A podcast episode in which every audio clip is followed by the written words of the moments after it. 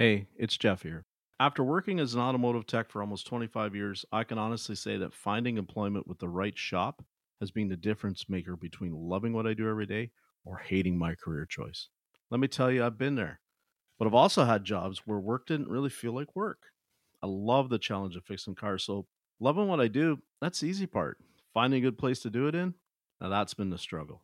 And that's where my friends at ProMotive knock it out of the park. They're a recruitment company specializing in jobs for our automotive industry. A techs, B service advisors, managers, you name it. They are constantly looking for applicants in automotive to link them with available job postings at only the best vested shops around the country.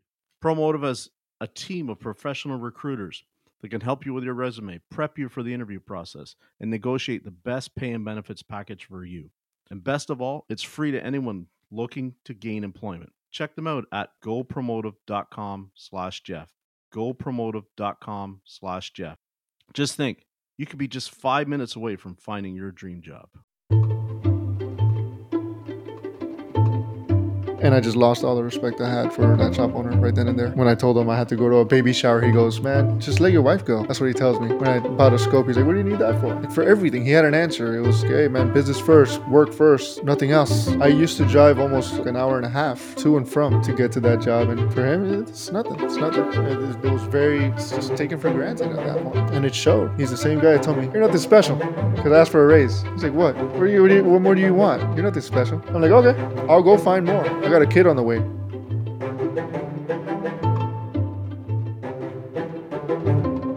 Good evening, ladies and gentlemen, and welcome back to another exciting, thought provoking episode of the Jaded Mechanic Podcast. My name's Jeff, and I'd like to thank you for joining me on this journey of reflection and insight into the toils and triumphs of a career in automotive repair. After more than 20 years of skin knuckles and tool debt, I want to share my perspectives and hear other people's thoughts about our industry. So pour yourself a strong coffee or grab a cold Canadian beer and get ready for some great conversation.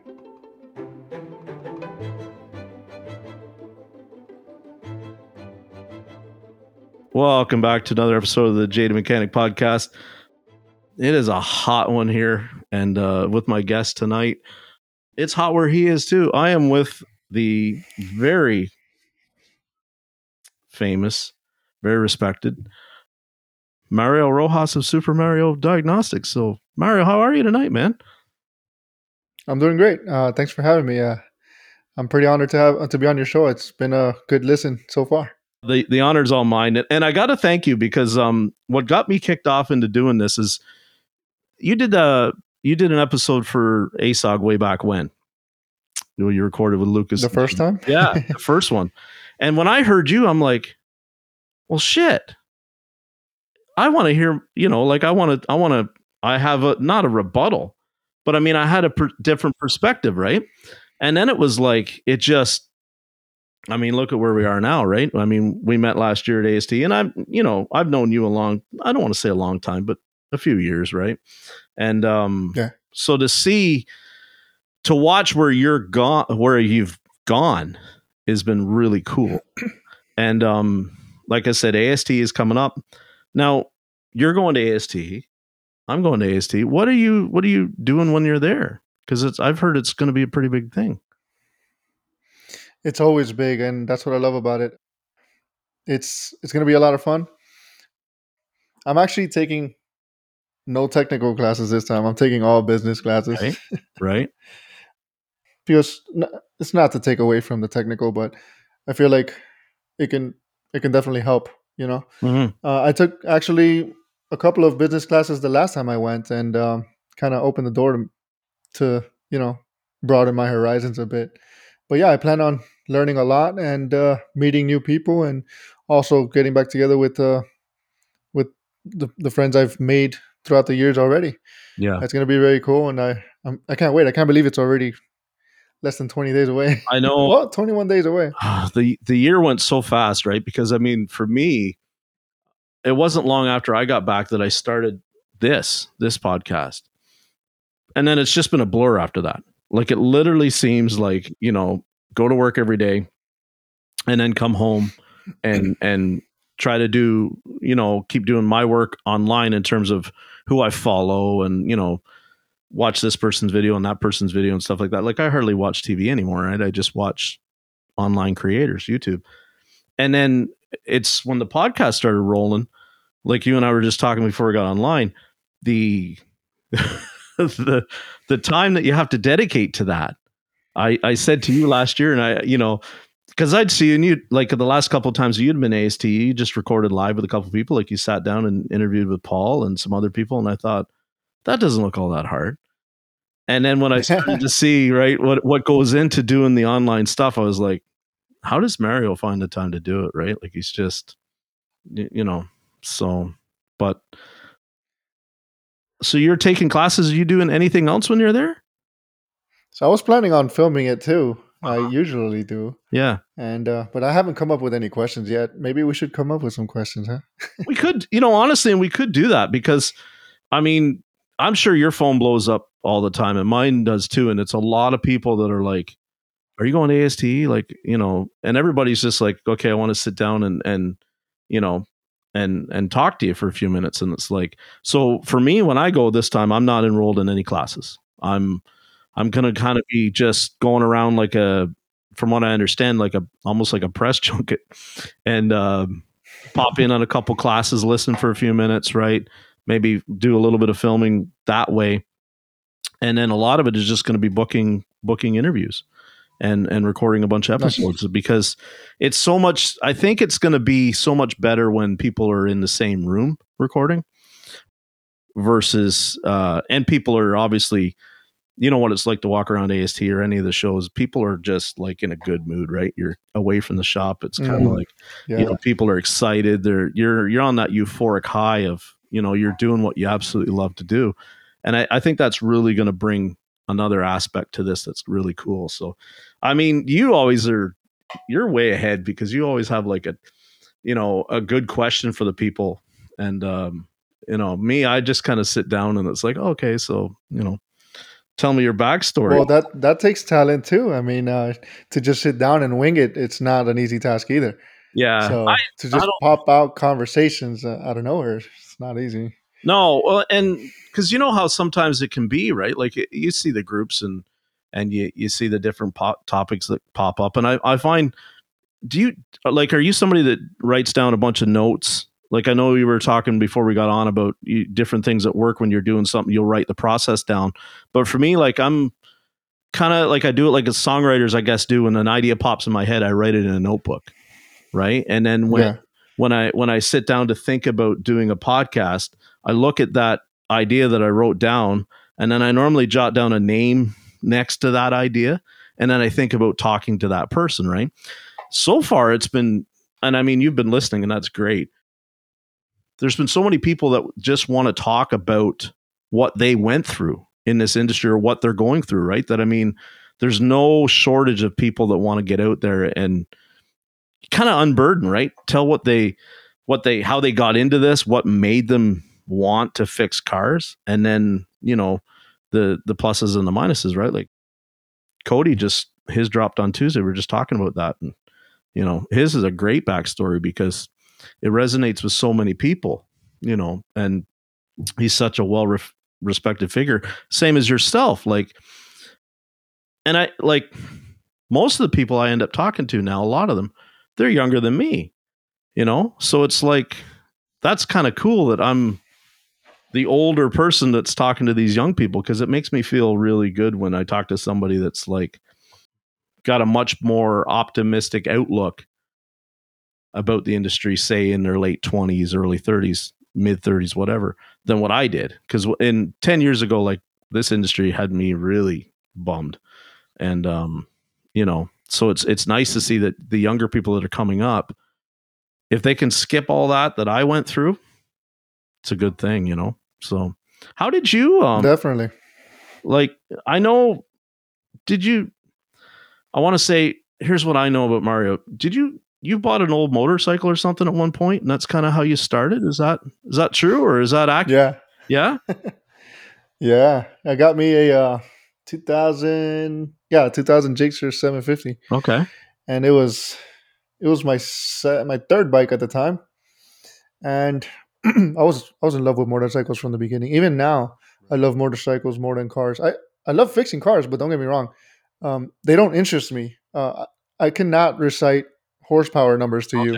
I I just I, it doesn't appeal to me. Right. But motorcycles, I mean, I can't recite horsepower numbers for No. motorcycles either, but I love them. Yeah. Yeah. But that's that's kind of what got it started. Is it's more of a necessity aspect of it all. Um, I the the front uh, sprocket, so that the chain broke while I was running it, while I was riding it, and uh, the front sprocket got wound up with the chain Okay. and broke open the crankcase. And uh, Oh yeah, yeah. luckily for me, yeah, luckily for me, they there was a manual. There was a, a, a complete manual. If you go to other brands, they'll tell you go to the dealer. You, you look up the the PDF or whatever. Yeah, they tell you to take it to the dealer. Right. And uh, I mean, I guess some people like that, but I didn't. Uh, and fortunate enough, I uh, had that Gixxer manual. If you look up a 2000 Gixxer 750 manual, you'll see every single torque spec, every single process from start to finish. You can rebuild that bike using that manual. And I guess I, I was never into school. I wasn't very academic, Uh-huh. academically inclined Right.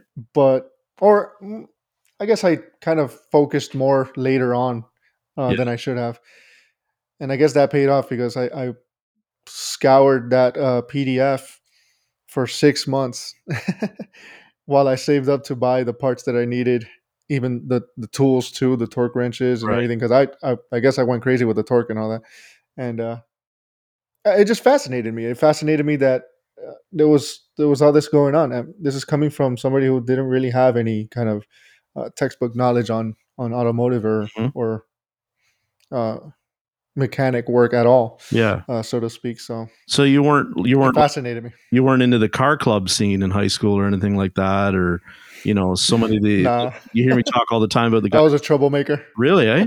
I wouldn't have thought that, man. Yeah. Honestly.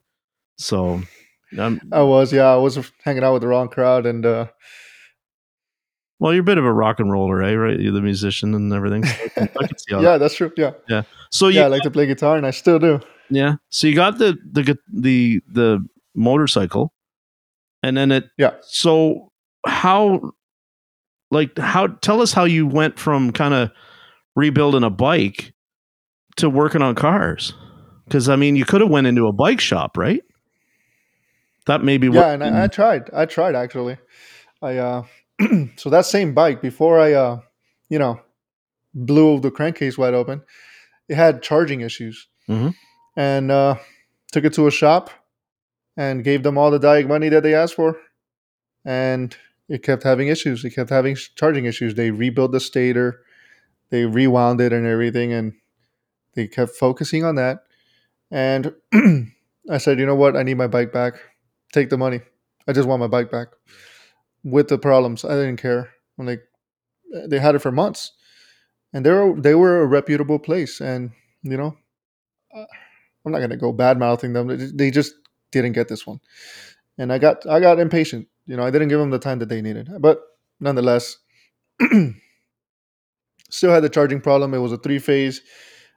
You know, motorcycles with cars, there's alternators, regulators, all that is built into one unit. But motorcycles, it's not like that. They have the regulator outside. Yeah. So there's three wires running from the stator to the regulator. And uh, this is all stuff that I was learning after I diaged it. I'm sorry, after they diaged it and didn't fix it.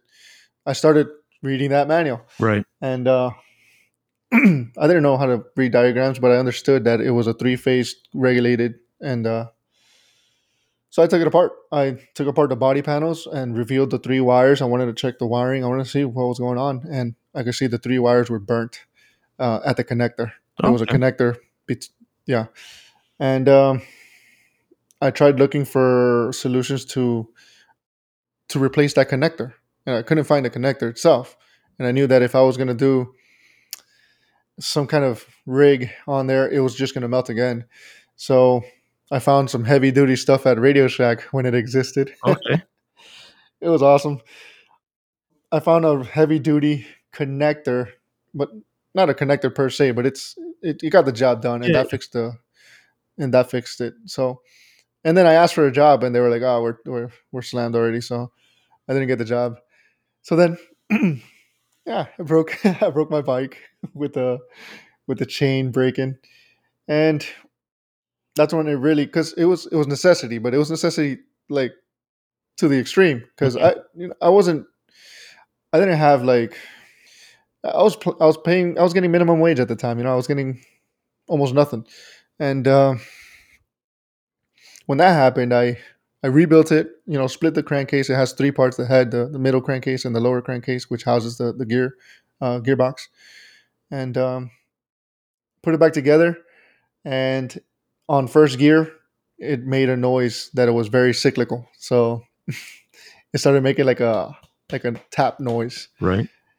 And I had to op- rip that sucker open again, take it the engine out, rip it open again. It turns out that when the the chain got wound up, Mhm. it it made like a torsional kind of pressure against the first gear, Right. and it, it literally the gears bit into each other. So I had to replace the gears too. Okay. So once I did that, I was rolling around on my bike and uh, started looking for work. I was, you know, getting minimum wage, and uh, I was, um, I was already in my twenties. I didn't know what I wanted to do, Yeah. and uh, even though, because I don't know if you're familiar with this, but every public high school that I know of has to take the TABE test, which is the like the military like aptitude test Okay. uh, basic basically the the military. I forgot which one. I think it's the, the army. They go and they take everyone takes the tape test, and what they do with that test is they find out what you excel in. And funnily enough, they said that I would be a good mechanic, Right. which which didn't mean much to me at the time because I didn't. I was like, how can I be a mechanic? I don't, know anything about mechanics, Yeah. and uh, I, I, that's something that I'm. I wish more people would would consider, but anyway, once I put it all back together, I was looking for work. I was getting paid minimum wage. At the time, I was at that very moment, I was already unemployed, and I had bills to pay too. I was already living on my own. Mhm. I was in my, I was twenty three. No, yeah, twenty three. I was twenty three, and I went to Winn Dixie, which is like a supermarket, Okay. looking for work. Yeah, go figure. And then my wife tells me, uh, we were already married at the time. She tells me, why don't you just, you know, you you're good with your hands. You, you bought tools. You you can do this stuff. Why don't you go to a to a, that uh, tires place at the uh, ten minutes away? Why don't you go apply there and see what happens? So I did, and um, I walk into my. I, I walk into the shop all confident, like, "Hey, man, I could rebuild engines." and uh, the guy's like, "Yeah." I'm like, "Yeah." and he goes, "Well, we'll start you from the beginning." I'm like, "All right, let's do it." That's and that's where I started. I started at Tires Plus, uh, 2013, and uh, really like, Wow. yeah, I could turn bolts, I could tell when something's about to strip and this and that, but I didn't really know much about cars all that much. I was doing brakes on the side at the time, struts. So 10 years that's it. ago, 10 years ago, you started your career in a tire store and already look at where you are now. That's, uh, uh, that's pretty impressive, dude. Really, honestly. So you show, you show up at the tire store. Do you ride the bike to the tire store and kind of say like, Hey, I rebuilt Well, that. I could walk. oh, okay. So didn't need to take the bike. Yeah. Yeah, because at the time, that bike, the um, oh, I I was racing it. Yeah, I was racing it. I was going like 200 miles an hour, Oh, and I blew it. yeah, don't tell my wife that though. oh, I won't. I won't. Uh, she may never hear this, so it's good. Yeah, I rebuilt it, and mm, you know, some time passed by, and you know, I raced it, blew it again. And I'm like, ah, you know what? I'm done with it. I'll move on to another bike when the time comes. And since since I was, know, I was looking for work, and and I could walk ten minutes away. That's when she came up with the idea. Why don't you just go to Tires Plus and and get a job with them? Mhm. And so I did, and uh, yeah, I started from zero. Oil changes, tires galore, and uh, Oh, so no, you being the flashlight kid. Yeah. You never, you know, you never took a UTI course. You never took like uh, auto shop in high school. You just No. started a tire store. So how did you. How long did it Took get? wood shop. yeah. How long did it get before you kind of were realizing, okay, like I kind of have an aptitude for this? Like, did, was there anything that kind of like did you have a light bulb moment where you went, like an example, maybe something that somebody struggled with that you saw it as pretty easy, you know, or was there a particular job that like, you know, kicked your butt, but it kind of directed you to what you liked to do, or where did it show you strength? You know what I mean by those kind of, kind of question? Like, Yeah, absolutely. For me, it wasn't more like, oh, um, I think I I come to a point where this is easy. I just wanted a clear path, and, and once I saw a clear path, then I was like, okay, there's a way, and that was when I uh, did my first diag, and uh, they just they. Long story short, I did valve covers on a Mitsubishi, and it came back with lean codes okay, and they're like, "Hey, you did the valve covers. You got to figure it out." That's what that was the thing. They, hey, you're the mechanic. You you figure it out. And so they handed me the RO, and uh, it was the end of day, and I, I got the classic P 171 uh, both banks, both banks lean, and I'm like, "What are fuel trims?" so then I went home. It was the end of the day, so I went home, studied, found some videos on fuel trims. I'm like, "Whoa, there's a way to read." how much fuel is coming in and it's metered and it, and it's compensated and it, I'm like, wow, this is interesting. So, and then behavioral um, patterns with the fuel trim numbers. You know, if it's lean, idle, and it corrects and all that, all that Uh-huh. Yeah. stuff. It could it could be the math, it could be this, and it could be that. So I went back to work and I started to look at the fuel trims, and uh, it was lean at idle and corrected with uh, with uh, acceleration. yeah, yeah, Yeah, and we didn't have a smoke machine uh, because, according to my studies, we had to smoke it. right. We didn't have a smoke machine, and at the time, it was like fifteen hundred bucks. The cheapest one was like fifteen hundred bucks at the time, Yeah, and uh, you know, not not for nothing, but they at that shop, it was it was not geared towards diag. At this No. point, we were just doing a yeah, we were just doing a gasket, and we had codes after, so now we have to deal with it.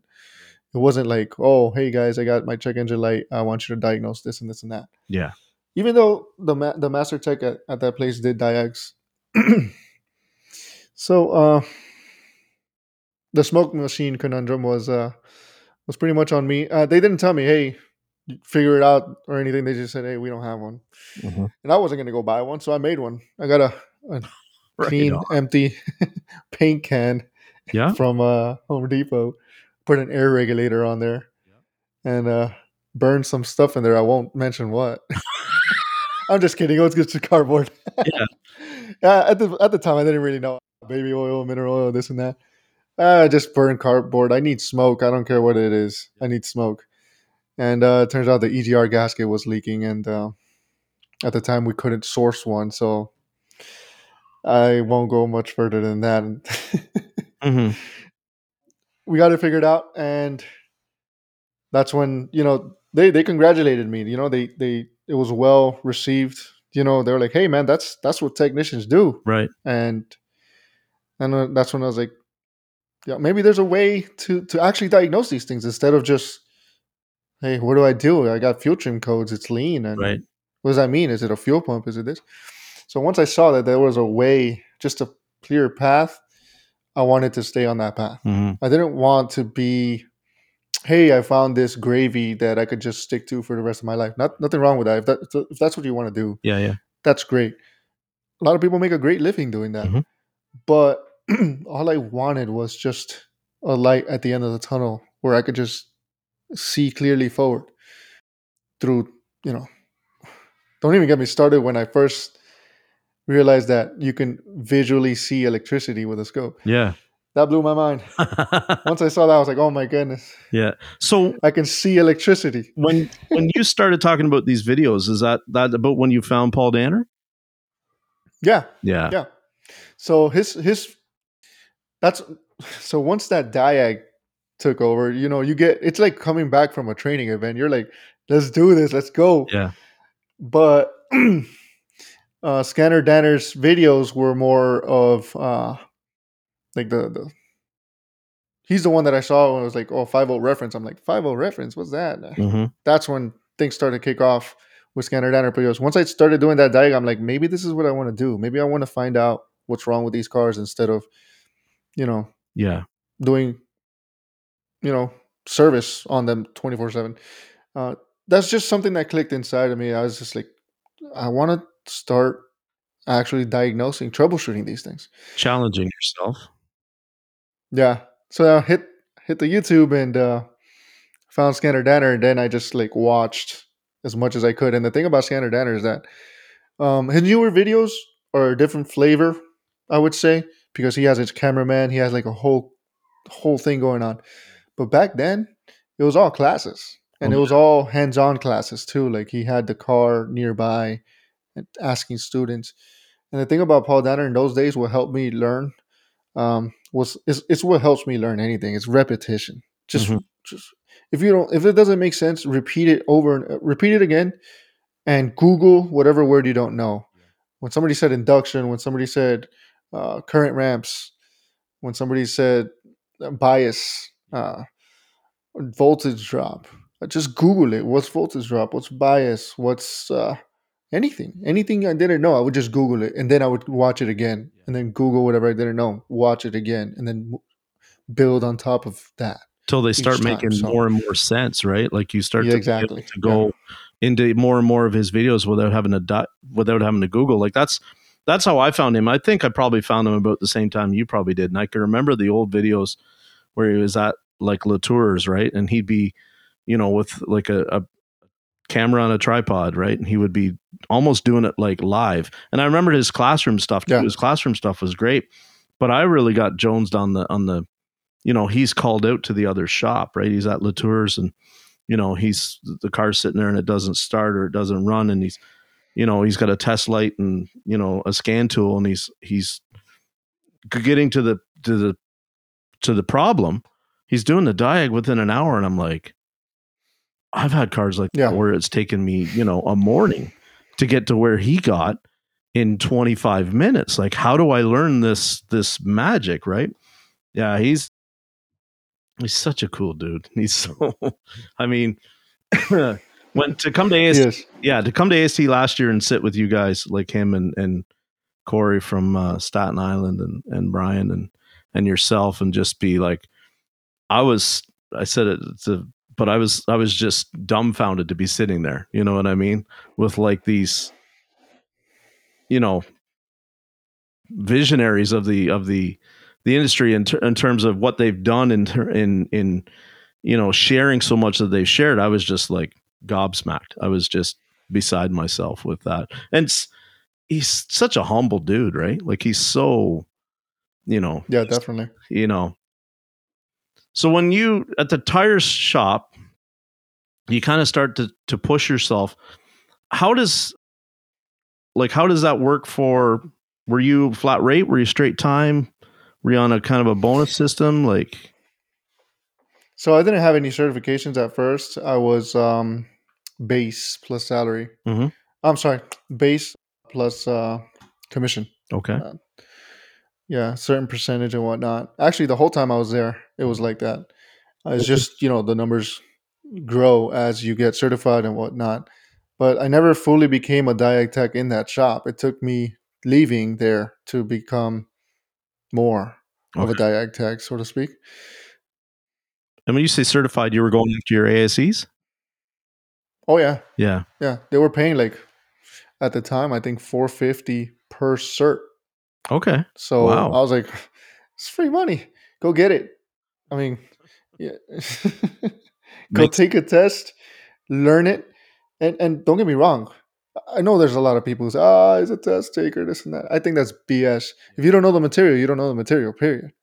I So agree. I agree. So f- I did fail them some a couple of times. I, I, you know, the hard one for me at the time because remember I didn't know squat. The HVAC, the HVAC Oh. got me. Dude, Yeah. I'm I'm I still I'm terrible at it too. Honestly, I really am. I, I, if you put a set of gauges up in front of me and it's like, what does this mean? I'll be like, it means it ain't working. That's all I can tell. Because I got a I full, mean, at the time I was, you know. yeah, at the, at the time I was so fascinated with the system that I didn't really focus on learning it. Like I was like blown away by the system itself. I, I couldn't believe that this is how it worked. Mhm. And uh, I guess I guess I let that cloud me a bit. Yeah. But then I started learning the electrical because HVAC and electrical for ASEs kind of uh, overlap in a way. Right. You know, you kind of have to have some electrical background in order to successfully diagnose HVAC problems. So, and believe it or not, the the easiest one for me was the electrical one. So once I once I got that confidence, I went back and did the HVAC, and um, this was when I was like already two years into the into the industry. hmm So, and I'm still changing oil. So I was trying to get ahead.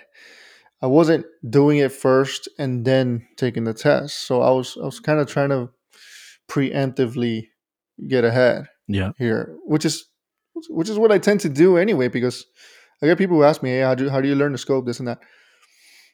Before I bought the scope, I studied it. Hmm Before I fixed my motorcycle, I studied the manual. Right. I studied, studied, studied before I get the actual tool, so that when the tool arrives, I can maximize it. You know, Yeah. and you know that, that doesn't always work out, but I try my best to do that, and it, it seems to be working. So did you find that that store? Would you say then it was pretty supportive of you, or did you find it was an obstacle for for where you wanted to go? Well, that that changes with perspective because it's it's in the mind. When you're starting out, you'll take anything, right? Mm-hmm. You'll take anything you could get, and everything is a blessing. Everything is amazing. then you start to grow, and you start to if you if you have the that that reflection of well, if I'm growing, I should you know charge my worth. Then it starts to outbalance. It starts to outweigh that, that feeling you got when you first got the job right so you first get the job everything's beautiful it's honeymoon it's hard work but it's great and you're learning something and you're going to make a career out of it but once you get to a point where you feel like it's there's more and you don't you, you start to have doubts as to whether you where you're at is the place Mhm. to get more and to learn more then it outweighs all that feeling you had at the Yeah. beginning you know So so once you outgrow a shop, you have to decide, hey, am I am I choking myself by staying here or is there anything better out there? We don't know. You know, it, there's a lot going through a tech's mind when they come to at that crossroads where they feel that they could either be valued more elsewhere or become more valuable Mhm. um, so it's a hard choice to make. Like uh, these guys got me started. They taught me. They took me to my first electrical class. They did this and that. But at the same time, mm, I want to be a diag tech. Yeah.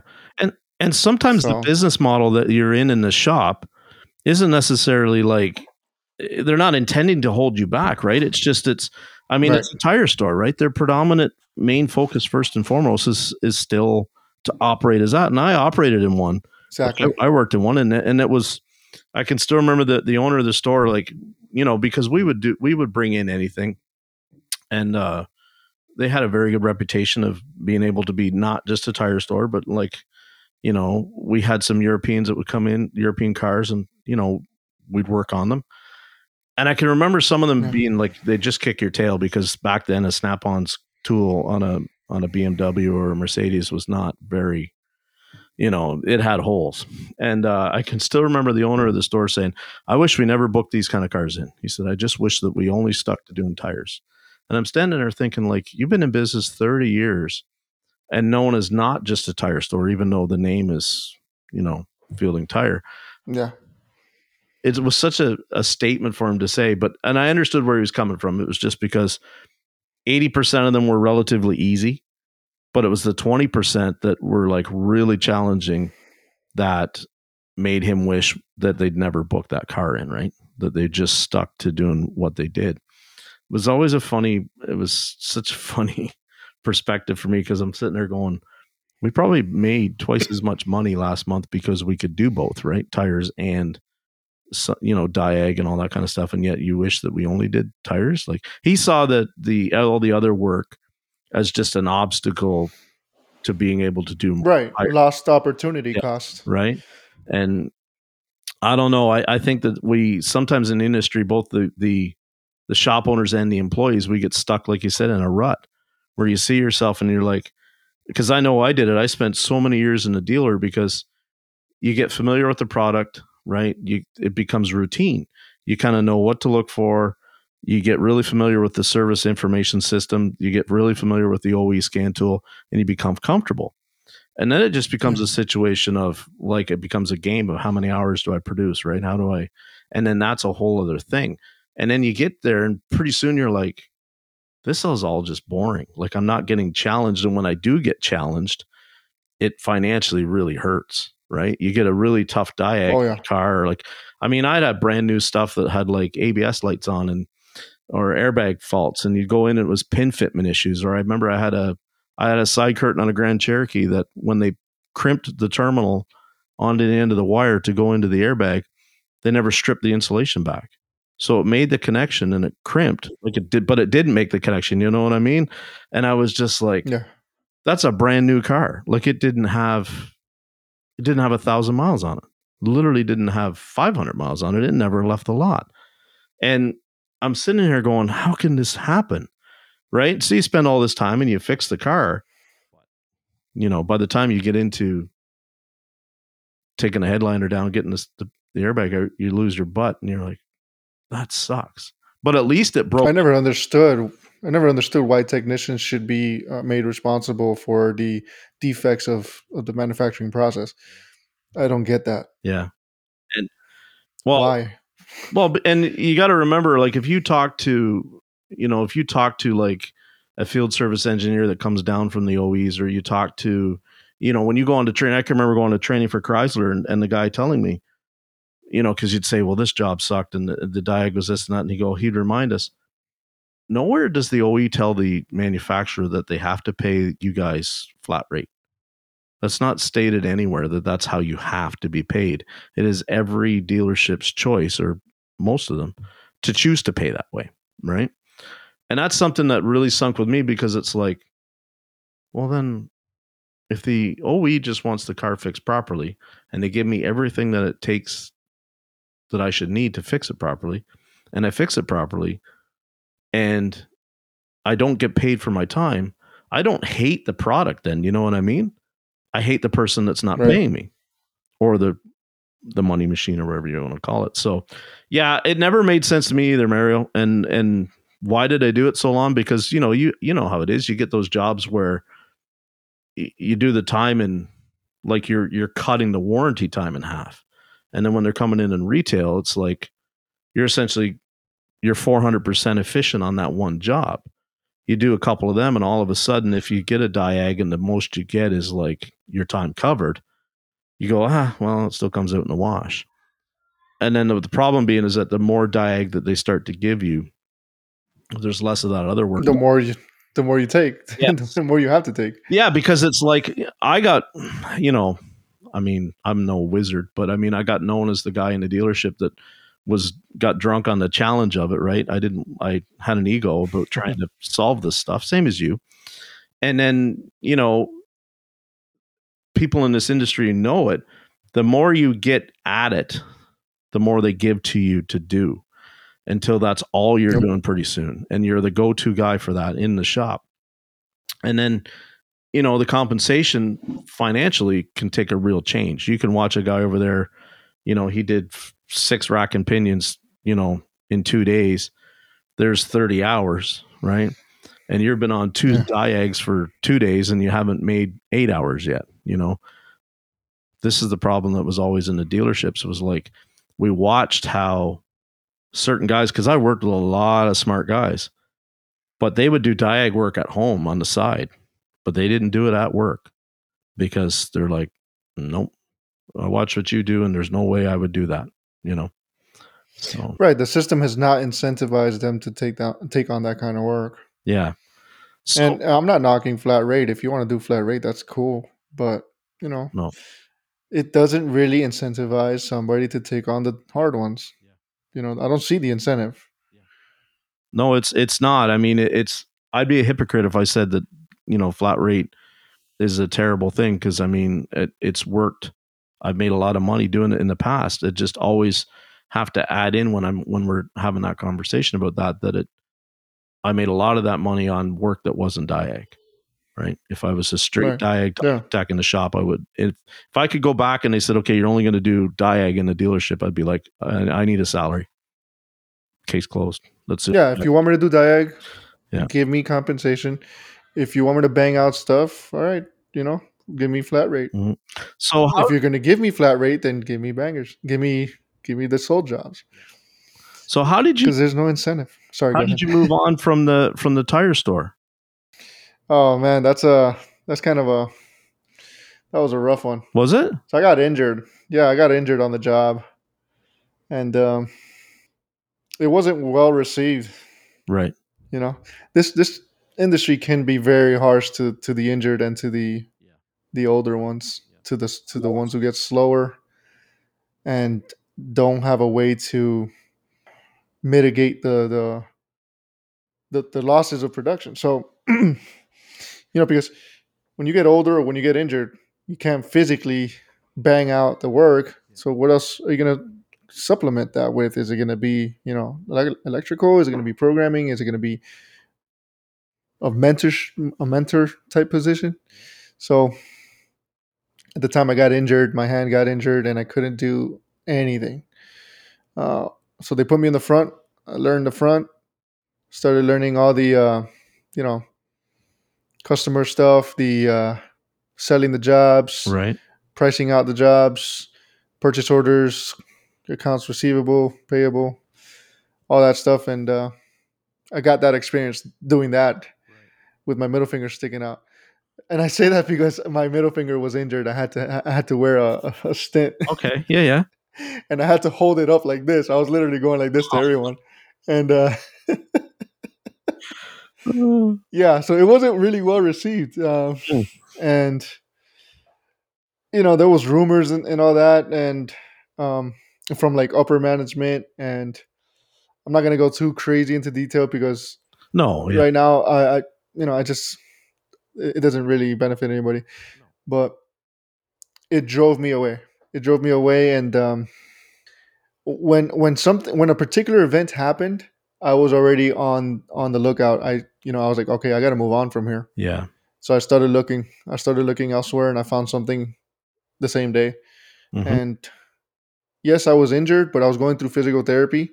And when this the event that drove me away was coming up i had a, I had, I heard rumors i had a feeling about it until it finally happened and as i was hearing the rumors and all that it was about two weeks time i was pushing through that physical therapy hard Yeah. hard i'm like screw it they told me i would never be able to make a fist again Really. and, uh, it got to me. Yeah, I'm like, I can't do that. That's that's that's my livelihood. If I can't do that, I'm done here. You know, and um, I pushed through that physical therapy, through all that, through the pain. It hurt like hell, but eventually, on the day that the event happened, I could make a closed fist Mhm. with everything I had. I could I could fully, you know, I could I could carry, I could push. Yeah. I I didn't have to worry about hitting it. Of course, it still hurt, but I was ready. I was ready to use my hands again, and they couldn't have picked a worse time for for them to do what they did. So I moved on. I moved on from there, and I went to a diesel place, which Wow. you know I lasted there six months. I didn't like it. No. Yeah. The thing is, it it, it wasn't really like diesel drivability or anything like that. It was more aftermarket installations. It was uh, electrical Okay. you know, yeah. And uh, they would bring a truck, they would redo the chassis, they would like rebuild the frame, all that stuff, take everything that was uh behind it off. They would install their, you know, uh, their product on it, and then I would install the lighting around it and any electrical issues that it had. If there was any electrical issue, uh, it just came my way.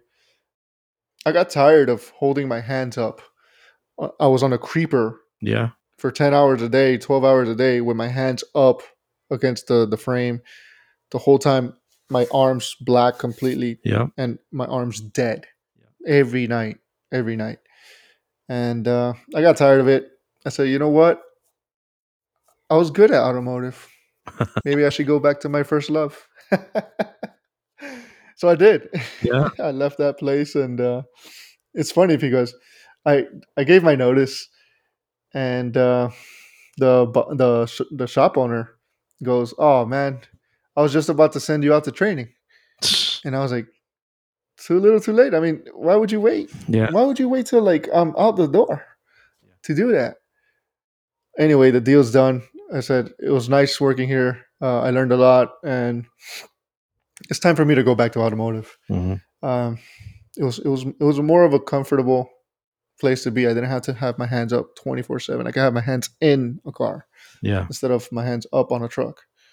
So went back to automotive and uh, went to like a old school shop. Okay. Old school, like I'm talking about all the old the carbureted carbureted cars and all that stuff. And uh, How did you like that? uh, I, I I respected the cars, but I you know parts availability, rust. yeah. It was like rust buckets twenty four seven. So everything and then you know the environment wasn't great either okay. the environment wasn't great for me it wasn't conducive to learning you know i couldn't i couldn't get ahead on there so yeah Do, do you think that's because it was? again Do you think that was because it was older technology, or do you think Yes. kind of so it was the older technology and they're like you're young and you i felt like i took a step back right? Yeah. honestly i did yeah sure i could yeah rebuild a car so what uh now we're dealing with electric cars tell me how i was gonna get ahead in my career by i'm sorry i'm not knocking people who do that but i, I have a lot of time left Mhm.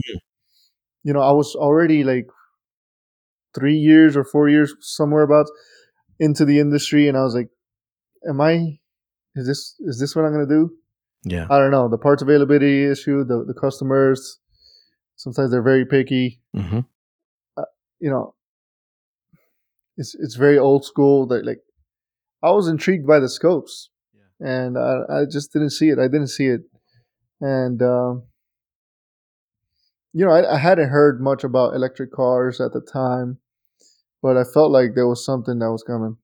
I felt like a big change was coming, just like you know every other big change that, that has come across. Yeah. I felt like something was coming and I was falling behind. And when I feel like I'm falling behind in a shop, I just, uh, I just, I become a different person. I'm just like, I can't be here anymore. hmm If I'm falling behind, I, I feel like I'm doing myself a disservice. That's fair. So, and also the shop too. I mean, I don't understand the shops that don't care to train their techs. Yeah, like it's it's so getting back to the, when you when you you made it, uh, you know, the guy talking comes out to you and he says, "Oh, I was just about to send you to training," and we hear once in a while where you'll see a shop owner and he'll pipe up and or she'll pipe up and they'll say, "You know, I don't want to pay, I don't want to train my staff because you know I get them trained up and then they leave, right?" And and you yeah, you know, you've seen that old statement that somebody I can't remember who made the quote, but it's very famous. I saw it way back in IATN, but it's been makes the rounds. And well, what if you what if I train them and they leave? And they go, what if you don't train them and they stay? You know, I mean, Yeah. that's that's exactly what the old adage. right? Like because what you know, sure, you didn't have any outlay in money for training that they could then take and, and jump to the competitor and, and all of a sudden you're making the competitor a ton of money because you took all this training and took it over there. Yep. So you have a bunch of techs then that are still behind the curve of what's going on with the technology and stuff because they're not trained. Everything that could become simpler, you're fighting through it. It's it's not, you know, you're not as efficient as you could be on it because everything is a brand new thing. Every challenge is a brand new challenge. Everything is like, how do I have to I have to learn how this system works before I can even start to troubleshoot it. Where if you go on a training class and you get some familiarity with the system, yes, you still have to refresh yourself, but I mean, you can kind of sit down and go, okay, I know how this system works because I sat through a class on it. Now I have maybe an hour, two hours, whatever, shaved off of that repair time because it's familiar, Exactly. right? It's like different types, Yeah, it's, uh, different types of EVAPs. yeah. I, I say it too. Yeah. I'm sorry. Go ahead. No, it's, it's like different types of, you know, like how Chrysler did EVAP versus how, you know, Ford did EVAP for how, you know, it, it's different. you know, people that Or in, Toyota. yes, right? Junk or Honda. Like, I mean, you know, so it's like if you don't have any training on it, you're like, oh, it's another evap fault, and then you're you're sitting there going, they, they do what? Natural vacuum? What the blue blazes is that? Right? And before you know it, you've got an hour into just kind of learning what makes it different. Well, if you'd just been on a course, you kind of go, oh, I remember that, right? The key, the you get your little nuggets, as as John Firm says, you get your little nuggets out of the out of the training course. It brings us back to that question you asked me: Do I write notes or do I um, just kind of like listen? I think that before I answer that, you know, I was I I would always say there's you can you learn it the easy way or the hard way. The easy way is in the class. The hard way is in the bay. Yeah, That's where those notes come in. Um, when I took Seth Thorson's class, that was the first Euro class I ever took, Mhm. And it blew my mind. He told me, "Hey, you this is a field manual. You guys could keep it." He gave us a big old book, and uh, it was about BMW turbo uh, engines. right. So what I did was all the stuff that wasn't written in the book, I wrote it down as he said it, so I could just, and then I would make an, my own index in the front, so Mhm. I could just refer back to where. So I don't have to commit it to memory every single Yes. thing. I, I'm really my memory sucks. so I rather if I could look it up, I'm I'm just gonna look it up. Yeah, And if I could make myself a field manual, I, I encourage everyone who takes training. Uh, if you have a manual in front of you, I get it now. That everyone's going digital now, hmm but if you can make a like a field manual for yourself, if if you get a paper copy, a hard copy, write down all those notes in every single page, everything they say, every TSB, every little nugget, and then make an index as you're going. Page this, he mentioned this. Page this, he mentioned this. Don't forget this. And then if, now that everything's going digital, uh, what I do is I message it to myself. I take pictures of the slides okay, and then I message my notes to myself, and then I archive that when I get back home per system, like first per make model, Mhm. and then system, and and it works out. It, it's just it just works out. I think everyone should should make some kind of an archive, so to speak, when it when- comes to training. when we were in Brandon Steckler's class last year, I think you and I were both in that class, and I remember I was sitting there writing as fast as I could in the in the pages right in the, next to where in the in the thing, and you're you're back there. I think you you brought a camera or something. I think right, and you were recording the class. Yeah, and of it seemed course. like, and I'm like, God damn it, he's smart. Like he's you know always thinking two steps ahead. So but I'm the same way. I have to write notes as I'm doing it because as I'm sitting in the class, I'm listening to what they're saying. But you know, I, I'm reading because I, I read really fast. So I read really fast, and then he says something, and I see that what he said is not written there. So then I have to make the note because I feel like yeah, if it's important enough for him to say, it should have been in the book, right? But I've already now read the page. It's not on the page. I, for my own brain, the way it works, I have to write it on that page. And I don't go as far as you do with making an index. That's a great idea. But I'm the same way. I have to take a note. And yeah, so this year I'm going to be at the back of the class. I'm going to film little bits and pieces of it for for content. But um, I'm going to try your method for sure because yeah. Hopefully, you get page numbers though, because yeah, yeah. you know there's caveats everywhere. yeah.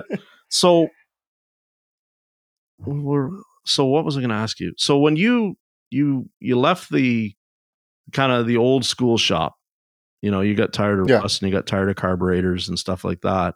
Was it mostly like domestic kind of like can I say it was like a hot rod shop? Not a whole lot of European stuff coming in, right? Not like Very, very little, and they they wouldn't let me touch it either. really. You know they were the like i said it wasn't conducive to learning. So i you know oh no no you can't touch that man. No you can't touch that. So i was like well what, am, what exactly am i doing? Yeah. you know, i felt like i was just another cog at that point in the machine and just like uh, just getting by. Hmm and that wasn't enough for me. Um, i think you'll find that a lot of successful or great technicians they want more. And not in a greedy fashion but they just they seek more they it's, they're not content as soon as you get complacent and content is that's where you start to fall behind Yeah, it's and i felt like i was starting to fall behind there hmm So what was next for Mario? I went to a flat rate shop. Oh, I had to get whatever I could. I mean, at the time, I was just like so sick of it. And then a friend of mine had told me, "Hey, somebody's hiring this and that," and and at the time, the the flag the flat rate uh, r- wage was agreeable, so I went for it, and it was a very very small shop, very small. I'm talking about like three four bays, four bays with two techs, um, not including the owner. Uh, the owner would wrench every now and then, but not much. right. And my my first week there, he uh, he said, "Hey, you're the first person I ever hired to make 40 hours," and I was Really? working 60 hour weeks. Yeah, I was working 60 hour weeks, and I was like, you know, I had to bust my ass to do it, but I couldn't. I was blown away by what he said too. I was like, that's how hard it is to make hours there. Yeah. So when I first got there, he just put me on a guarantee instead because he knew I was just gonna give it everything I got. Well, eventually he started adding more, and I get it. You're an owner, you want to take a vacation, you want to start stepping away. Mhm. I get it. I started answering phones. I started selling the jobs, then doing them, Yep. opening the shop, closing the shop. He took a vacation. He took the first vacation he, he had in like 27 years Wow. because I was able to run the shop Yep. by myself, and the other tech, you know, just you know, give him the, um, give him give him whatever you wanted, whatever jobs he wanted. Uh, we were both flat rate, and uh, he started to mm, take away the guarantee while I was picking up phones Right. and selling jobs. Because you're not producing hours. And yeah, yeah, my my production uh, dropped, but I was managing the store yeah. in a sense, and allowing him. He came late every single day, late every single day, which is not even close to the owner that I, that I work with now. He's the first one there almost Yeah. every single day, and the last one to leave. And not to say that that's what I look for in an Right. owner, but it says a lot about a person. So once he started coming in at like almost freaking lunchtime, and then leaving early and stuff. I just like and and with the hours, one time he wanted to pay me 13 hours. I was getting nothing but oil changes and trying to sell jobs. 13 hours for Uh, a keep week. the other Yeah. For 60 hours worth of work. I was opening, closing, answering phones, writing it up, everything, everything. I got sick of it. And uh that's the guy that I mentioned before in the past. He laughed at me when I bought a scope. He's like, "What do you need that for?"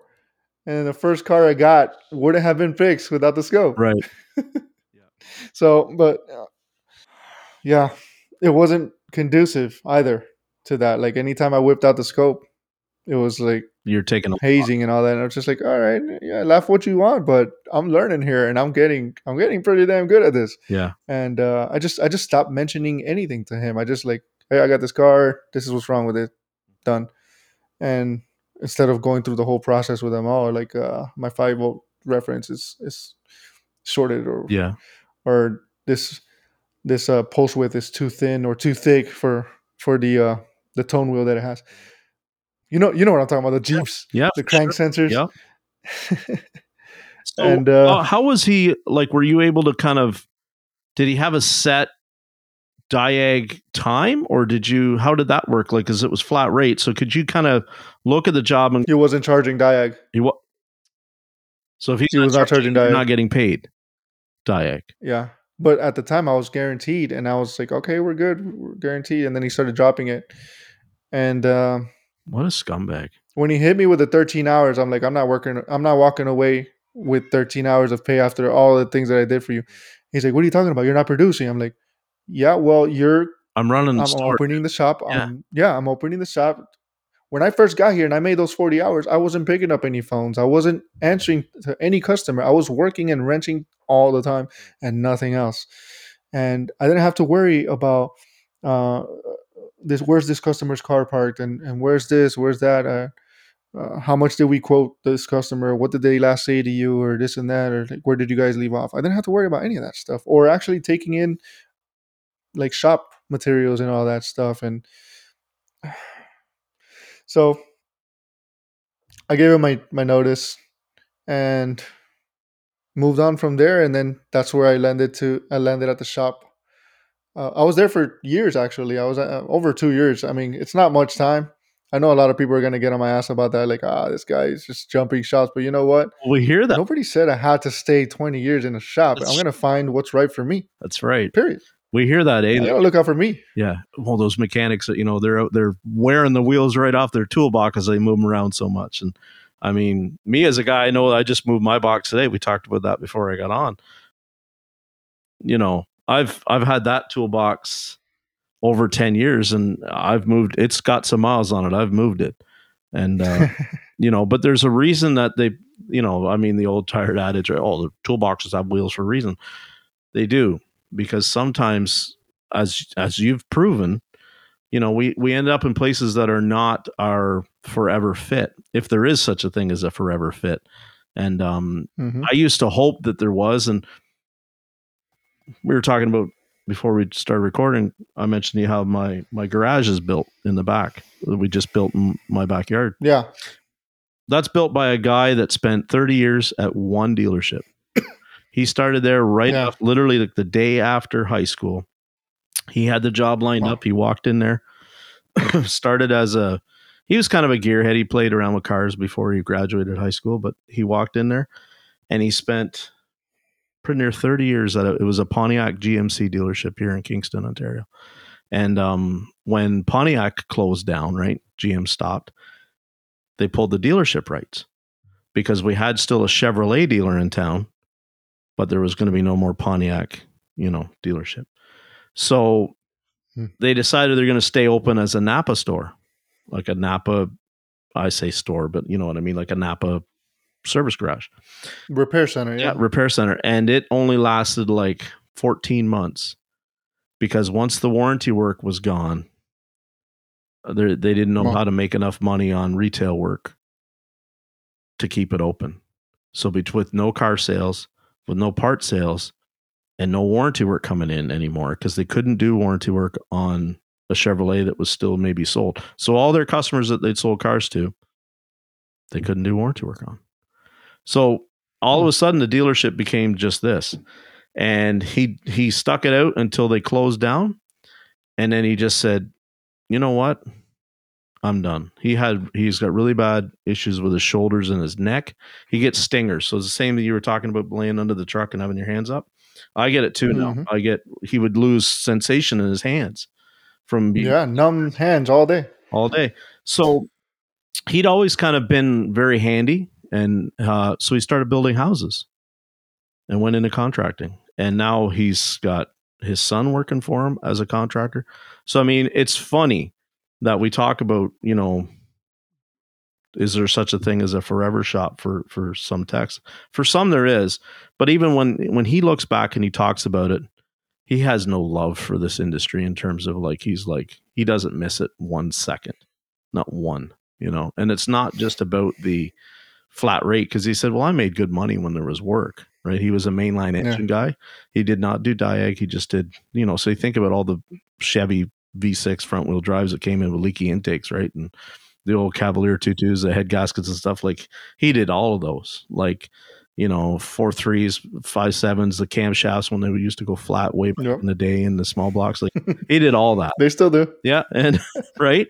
So I mean, but he looks at it and he goes, But I don't miss the job for one second. He says what what it did to his body and his hands and everything else. So Yeah. so I say that, you know, there's there's no necessarily whatever forever shop. And then the guy that came and picked up his flatbed truck and moved my toolbox today, he's a former tech as well. So Wow. like and and so he's he moved my toolbox for me five years ago when I moved it to where it was, and he moved it for me again today. And um, you know, it's funny, eh? you just run into people and you talk to them and all that kind of stuff, and you figure out that you know you have some common friends that they've worked together back and forth and all that kind of jazz. But there is a whole lot of people in this that you'll run into in the day to day in other facets of life that at one point worked in a shop were were a mechanic, you know, and they just whatever like an injury or you know uh like you had or just got fed up with it, they go and do something else. But So you wound up at the shop you're at now? No, No. not there yet. so go ahead. so yeah, I've been I've been around. I've been around town. so before I left that flat rate shop, that small shop, Yeah. So my my wife was pregnant, Mhm. uh, so that would have to. I think that was around 2017, right? Right. I was learning to use the scope, and the guy was laughing every time he had a chance, and that's cool.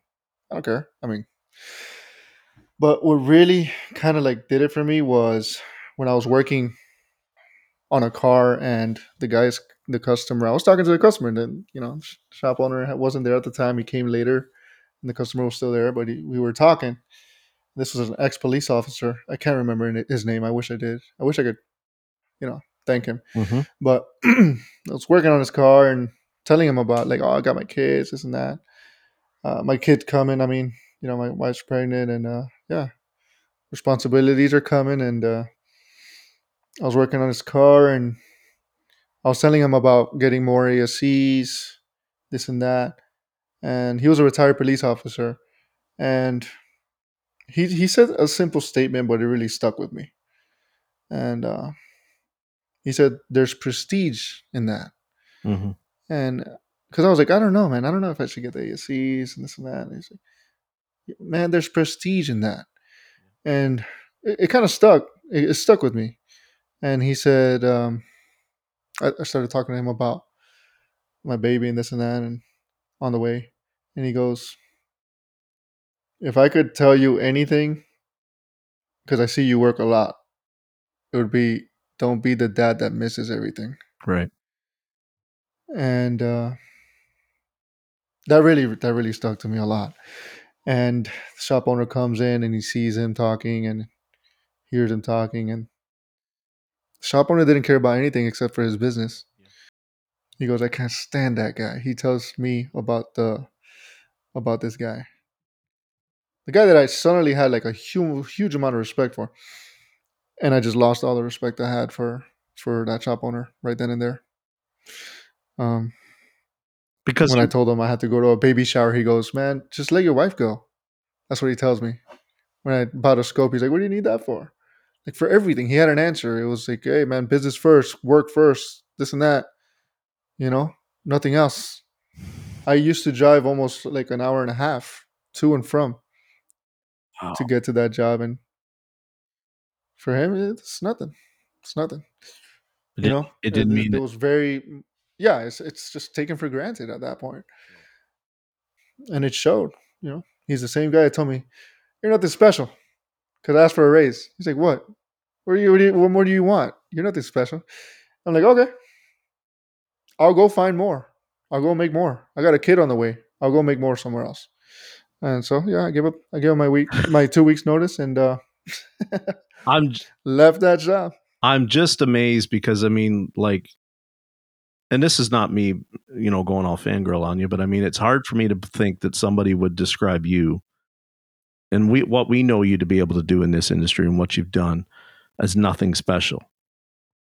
Right? I mean, Don't get me wrong. I was I was just learning stuff. I mean, I'm not saying that I'm anything special or anything like that, but like for somebody to talk to you like that, who what gives them the right to say something like that to somebody? Am I First- am, am I a dog here? first of all, Am no, I, I mean, even dogs get more respect than that. first of all, nobody nobody has the right, and I mean, I it's it's sickening to think that there's there's shop owners out there that would ever talk to a staff member. Like, let's let's just be real. Let's think about it right from a standpoint of outside of our industry. You should never talk to staff that way. Period. Right? And I'm not. This is not. I'm not Exactly. some millennial that's you know was wrapped in bubble wrap from the time I was a kid. You know, that's not my Yeah. generation. I didn't grow up like that. Right? I grew up with lots of people that you know they had nicknames for me when I was coming up, right? And they weren't flattering. but I mean, I, I think that part of the progress of this industry is the fact that we don't treat our young people like that anymore. You know, and they're not everybody is an exceptional, right? But that doesn't mean that they're not something special. You know that, and if even if they're not, that's not how you get your people, obviously, to want to go to war for you. You know, by Exactly. saying that to them, right? Because that's the thing when we, you know, and I I talk all the time. More people I'm seeing talking, talking, talking about leadership, right? And what's a true leader, and what's a my friend Joshua Taylor. He has a podcast. He talks all the time about HVL, high value leader. And I didn't understand what that meant until I started to actually really get into it, right? And leaders lead by an example. A true leader, yeah, you delegate tasks and you know you hire people, but a true leader can set the example of this is how I want it done. This is how I want it. How I treat you is how I would expect to be treated in return. That's a leadership quality, Exactly. right? It's uh, Agreed. whereas you know sometimes it's sometimes it's more like we're we're livestock for these some of these shop owners right you're just a you know you're just a donkey of back and they whip on you and you know expect you to get a certain task done by the end of the day and that's not leadership that's that's dictatorship and um the two things are very different It's it's manipulative. yes It's that's how I see it. I saw through I saw through it for what it was. It was just a manipulative way for him to get into my mind that I'm probably not going to get more money anywhere else, which was obviously false. right But it's just I feel like it's nothing to do with emotion or with bubble wrapping people or this and that. It's just tactics Yes. that they use. Um, and it's more, for what it's worth, it's more of the old school text because all that old school shop that I went to, Mhm. this flat rate shop that I went to, he was an old school text from the '60s and all that. Unfortunately, they, there's I, I see a pattern, and it's you know, yeah, walk it off, this and that, and ah, you broke your arm, walk it off. You know that doesn't do anything for anyone. You know, it's just a tactic for them to get you to keep going. You know, keep working. Yeah, yeah. So you're bleeding. So what? Yeah, just it's it's dumb and it's it's short sighted. And I'm not falling for that crap anymore. I mean, uh, you hear people say the stories. Oh, people use. I used to work 26 hours a day. What are you complaining about? It's it's all for me. It's just like a way for them to prop themselves up and make us look like we're we're not enough, and maybe that'll motivate us to do more. I don't know, but it's not going to get the intended result by talking to someone that way. And it's not like I'm not saying. I joke around with my coworkers all the time. We yeah, we get on each other all the time. It's just it's not about that. It's not it's it's more about respect, but it's not necessarily about feelings. Mhm. Feelings is the least of it. But when you think when somebody thinks that they can get across that line and speak to me a certain way with as much as I, as I have invested into this career, right it makes me think why would I invest anymore at where I'm at? I, I might as well go to somewhere that sees me for my for what I'm worth and and respect that. So like you said, how am I going to you know uh, go to bat for somebody that is expecting you to fail or every time you every time you screw up they you know they stomp on you while you're down. They kick you while you're down. Doesn't make any sense. How how you how do you run a successful business by by those kind of tactics? Well- I, don't- I don't i don't see it. And you've probably seen it too and i know i've seen it a ton in my career. You walk in and you can immediately spot the people that have already checked out. You know what i mean?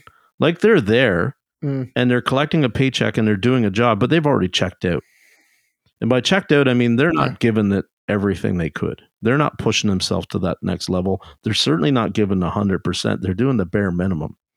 And you know we we all catch a lot of flack lately it seems because they say well the young people and the new the new techs and stuff they don't want to give 100% I, every time I do shop owners give 100% i mean What? i know some shop owners going to flip his over his chair right now for me saying that but well so is is the shop owner giving me the 100% tools i need so to get the job done Mario, the guy that you were essentially running his store for him that came in at like 11 o'clock and will go home at 3, do you think he was given 100%? I don't think. he was. 100% of what Yeah. Th- if that was his 100%, that's pretty pathetic, right? And certainly Yeah, not pretty bad. somebody that would, would should be able to tell somebody else that what is their 100%. You know, and I'm not talking about hours in, I'm talking about like how much effort are you putting towards the business every day, you know? I think sometimes And I get it if he's if he's out there marketing, bringing more cars in, this and that. But you know, when you have me on a certain compensation and then I take on more responsibility, Yes. and as a result of that, I have to pay for it, then what? That doesn't make any sense. That does not make any sense. So that doesn't work for me. So And the idea that No. they would tell somebody that they don't need to buy a scope or they don't need to buy a tool or they don't need to take a training course. Why would you do that? Why would you do this? Like I, I don't myself understand that mentality. And, you know, I, I, I I've worked for for shop owners that you know when when you say to them, "Well, like, can we sign up for some training this year?" They go, "I'll have to think about it. Like, it costs a lot of money, and you know, like." And I'm looking at it. please, it's a write off. Oh, I know, I know, I know. but you know, Now, what's even scarier is if they don't know it's a write off. yeah. I mean, but again, how how much money do some people invest in their accountants or their bookkeepers? Right? We could we could go down a whole thing of where they do you hire the cheapest one for that? Right? And then that person maybe doesn't even know how much money that you've spent on something in your business that you could get back, right? They don't even know. You just hire somebody that comes in and makes sure for all intents and purposes that, you know, you're you're getting the bills paid. Well, right. whoop Just just the bare minimum. whoop de do, right? They're, So- they're yeah, they're not actively looking. You, you can't expect a CPA of like the minimum requirements to look out for your business and tailor uh, their services to your needs, Mhm. especially in the automotive, which has so it's extremely volatile. It's everywhere. There's so many moving parts. It takes a, a particular kind of CPA to know exactly what a shop needs, uh, not only today, but you know when you get past a certain level, when you get past a certain amount of uh, revenue, how do you keep that going? Because you could get the, the regular old CPA that will just get you by, or you could get the CPA that says, well, if you do this, if you keep going this route, you can you know maximize this way, and you can go this route, and this is uh, this is a write off. You can uh, expand here, you could do that, and they they guide you through it. Mhm. But it's the same thing with technicians. I mean, do you want somebody who could just um, do the bare minimum, require zero training, and get you by, or do you want somebody that can see through to the end? What if you? I'll give you an example. What if you disconnect a battery to do a starter on a Jaguar and the BCM corrupts? What are you going to do then? You don't have anybody in the house that knows how to do it, so how to fix it, or you're gonna have to go buy a new BCM. Oh, you don't really have to go buy a new BCM. How would you know that? Did you get trained? No, you didn't get trained, so you had to go buy a new BCM. You see what I'm saying? Like, Yeah. you save money by getting training. You know, you save a lot of money by getting training. Yeah, and that's even like you save money, and then if you get enough training and you enable your people properly, you make even more money.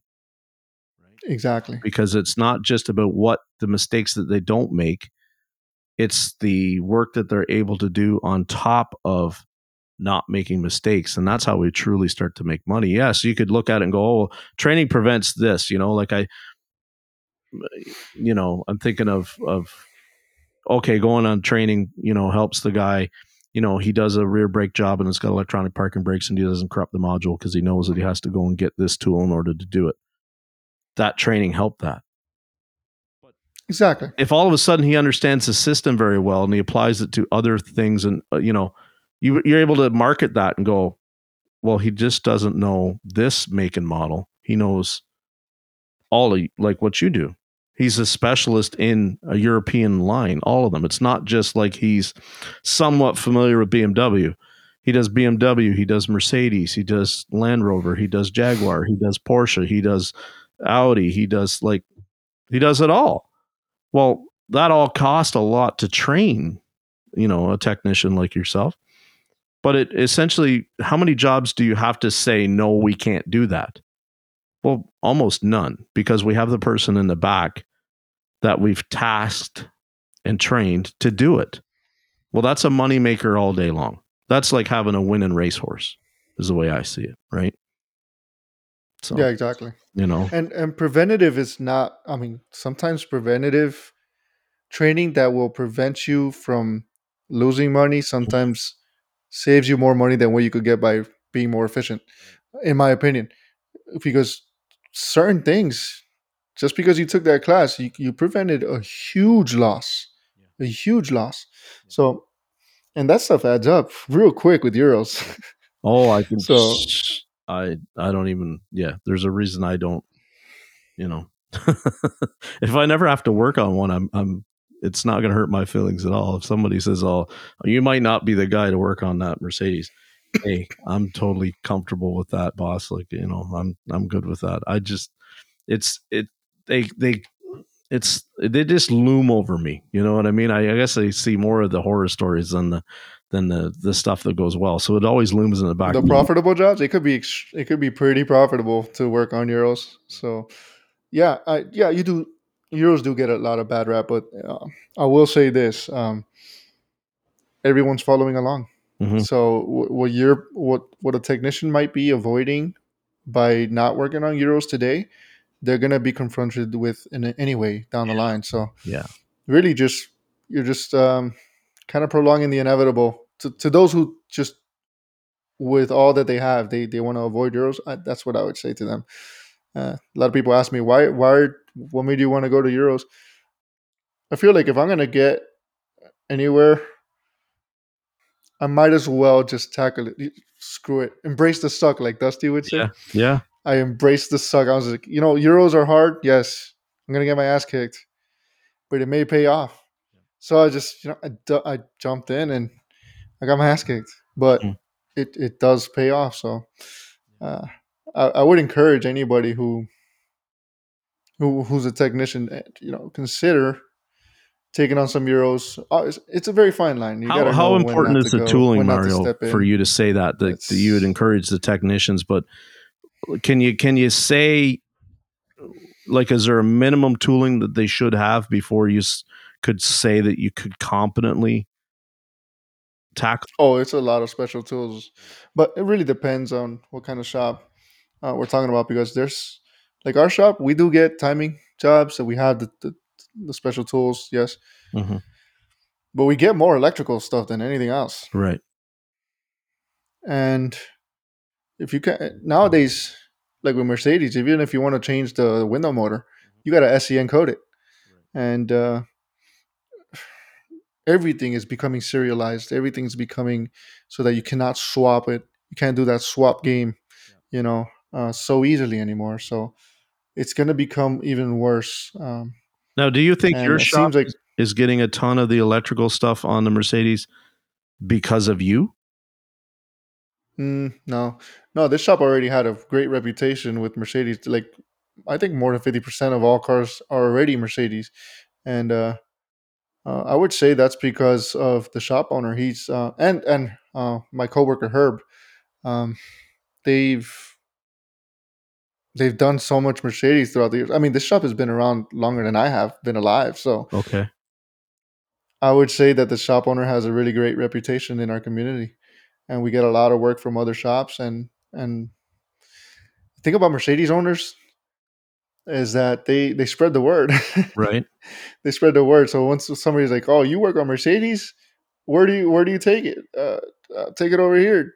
That's where they're gonna go. And same thing with Porsche owners. They they're very like they find out somebody's like proficient with them, they will take it there. Now, that's when it gets scary because there's there's moments you could run into an issue where it's like, oh crap, I haven't seen this one before. This car's so new that like, wow, hmm uh, there's there's really no information. So it, it can it, you it's a very slippery slope, so to Right. speak, on on what kind of work you're taking in. So um, it's always good to have a network so that you can reach out to people and say, hey, listen, you know, I haven't run into this, but I, I'm considering it. Can you give me a heads up as to what I might run into here? Um, that really helps. And you know, training like Justin Morgan for BMWs, you know, uh, the, there's there's training all over the place. It's just it takes a little bit of looking, but there's a lot of training, and and I, I encourage everyone to Now, go and take you those classes. You put up a video a little while ago, I think, and it was um, a misfire on a Ram truck. I think you put up a The video. Ram, It was it might have been a. I thought it was a Dodge truck. But I remember I mean, was, I worked on it. Yeah, it was definitely a domestic. And I was watching the video and it I don't want to say it was that old and it's not really that important, but I mean it was like I was like, wow, Mario's working on a domestic. I wouldn't have expected that. I want to say it was a misfire or it was a it might have been a misfire or fuel system trim DTC or something like that. But uh what's um what yeah, I did. I did work on. yeah, is Yeah, that, I did work. I, I do still work on domestics and, and imports too. and they come into your shop. Oh yeah, Yeah. yeah, definitely. I guess a lot of people. I guess I didn't really make it a point to say it, but uh, I tell people now, like you know, I Euros are kind of new to me. I um, didn't have all that much experience before I came to this shop. This shop really took it like to another level for me, Right. uh, which I'll always be grateful for. So, yeah, I did have a GMC Yukon misfire and whatnot. I think I Yeah. saw that one too. Yeah. But I know this was a Dodge because it was like I think I can't remember what you're doing, but I'm like, okay, I know exactly where he's headed with this because been there before. What's a what's an easy job for you? What is like what do you what do you I mean, because I know you enjoy the challenge, but what is it is something hands what to you is like a real gravy ticket? A gravy ticket, Yeah. as in high hours, or just like a very efficient diag. Just a, a efficient diag or something that like you you enjoy doing. If you could do that, say, you know, you'd hear some guys talk about, well, if I could do like, you know, Volkswagen water pumps all day long, I would I would love doing them. What's you know, This is kind of new for me. Um, I used to say that about certain things, but I'm starting to work more on Teslas, okay. and I know it gets a lot of pushback, but the info's there. A lot of the info's wrong, but the the info is there, and I'm starting. It's starting to grow on me, and I'm like, it's cleaner. yeah. Uh, they're still new, obviously. They're they're not as dirty yet, but they they will be. But they're starting to grow on me. But I think the ones that I enjoy the most are the ones that not a lot of people can do. Right. Okay. those are the ones I enjoy the most, to be honest with you. And I run into those every now and then when I when I'm able to like go to a component level, and um, and I know that not just any shop can do it, you know. So th- that's what I really enjoy about it, and uh, it, it is nice because uh, the customers come out of the woodwork and say, "Well, hey, you fixed this, so I need you to fix mine now." Yeah. so it is it is pretty nice. So uh, I'm starting to like a lot of the immobilizer related stuff, Okay. um, immobilizer systems, and all that. So uh, things of that nature. Um, Do you find yourself getting but for like a lot of what they you know we've heard the term sometimes lately like hero cars like where you know you, oh yeah, yeah then- yeah, we get flood cars and we get all that stuff. and you you're not bothered by those Oh yeah, of course. oh yeah okay Yeah, it does. It does get to you because you know you don't want to be a tech of little value, right? right You want to you want to be valuable to your company. Mhm. You can only do that if it if the job is profitable. It takes a lot more work. Takes a lot more CYA, a lot more documentation to deal with these hero cars, and a lot of foresight too, because uh, you have to start attacking it in the sense of, uh, of phases. You know, oh, we got this car, the CAN bus is down. Uh, it's been sitting for a long time and it's been flooded. You have to start writing stuff like, okay, the bus is down. Let's address that first. It's been sitting a while. The engine doesn't start. Then we have to write, I don't know what we're going to find Mhm. once that bus is up. I don't know what's going to commu- communicate. And then let's say I ran into that. I, pu- I actually put it into ScannerDanner Premium. I had a hero car and I Okay. put the whole process there. Um, first, it was the junction box, then the key, then the the the, the DME, then the starter, yeah and uh, uh, misfires. I mean, every step of the way there was something. So that's that's that actually teaches. Like I would say that one of the positives about these hero cars is that you start to gain a perspective as to what is it going to need? What am I going to find when I do fix this part, Mm-hmm. uh, this this particular phase that we're are, that we are? So we fix a communication problem. We don't know what's going to communicate. There may be modules that don't communicate. I just ran into one today. It was a powertrain bus down. Fix the powertrain bus. Then no comms with the east, the the DME. Okay. So, and then once we do have comms with the DME, I don't know how the this engine if this engine is going to crank or not. And if it does crank, I don't know how it's going to run. Uh, once it does run, I don't know if it's going to make any noises. I don't know if it's going to make uh, have any misfires. And then once we do get it running without misfires, I don't know how it's going to go down the road. Is Right. it going to steer one way? Is it going to break? Is the caliper frozen? Is it Is going to shift? you know- yeah. Yeah so you, you start writing down this whole tree of possibilities because nowadays you got to cover your, your ass so hard Mhm. that if you don't write it down that well, oh, well what kind of mechanic are you? Guys it's not i'm not saying that the shop is saying this they're not saying this but uh, that's where we've come down to where everything is is so um people are people are asking questions now. People want to know. They're not just saying okay that's what it is. All right whatever you say it is that's what it is. Mm, that, those days are over.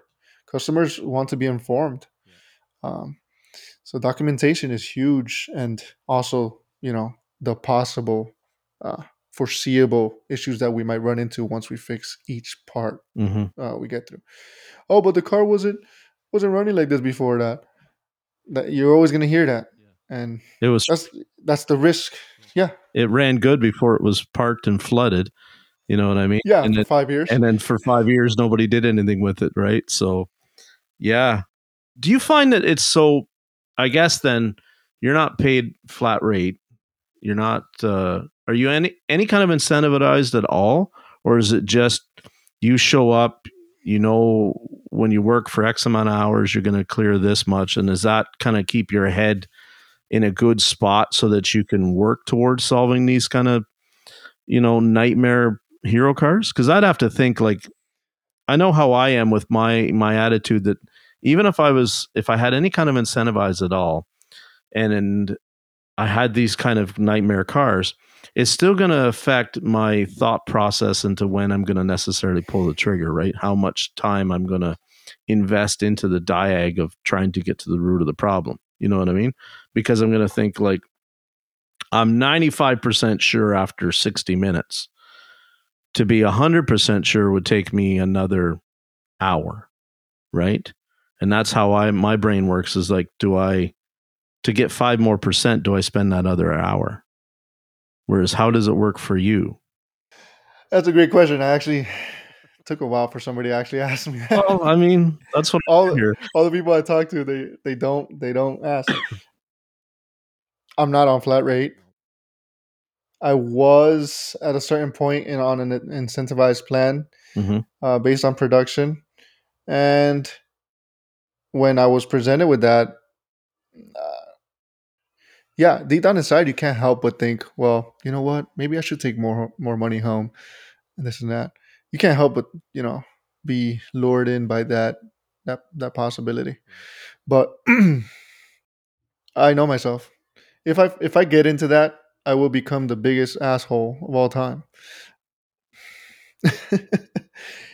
because no, you're not touching that car.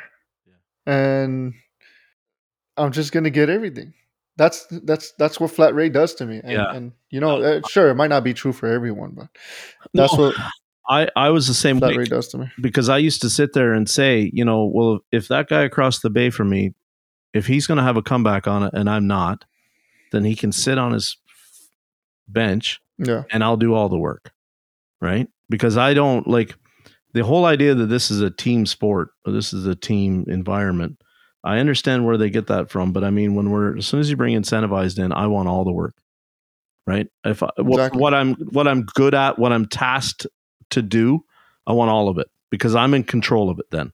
Nobody else and my partner, my guy across the bay from me, if he does it and and it and it has a comeback and we all then don't get a bonus at the end of the month or we all get a shit CSI score, we all get a you know, uh, we don't hit a goal, I'm mad. I'm I'm pissed hmm because I feel like I hold myself to such a standard that I want to be in control, which means I want all the work so that I can control all the variables, right? Because otherwise, I don't want to get in trouble for what he's doing, right? As a team. I hate that. Like it'd be like, you know, the team didn't win the cup. You got a guy that rode the bench the whole game. The coach shouldn't he shouldn't need to be there when the coach is being yelled at when the coach is yelling at everybody, right? He's not responsible. He had nothing to do with it. Let him go. That's the way I always felt when in any kind of place was like my dealership days. If I'm and I'm I'm, I'm not please I'm not saying I'm perfect. Nobody is.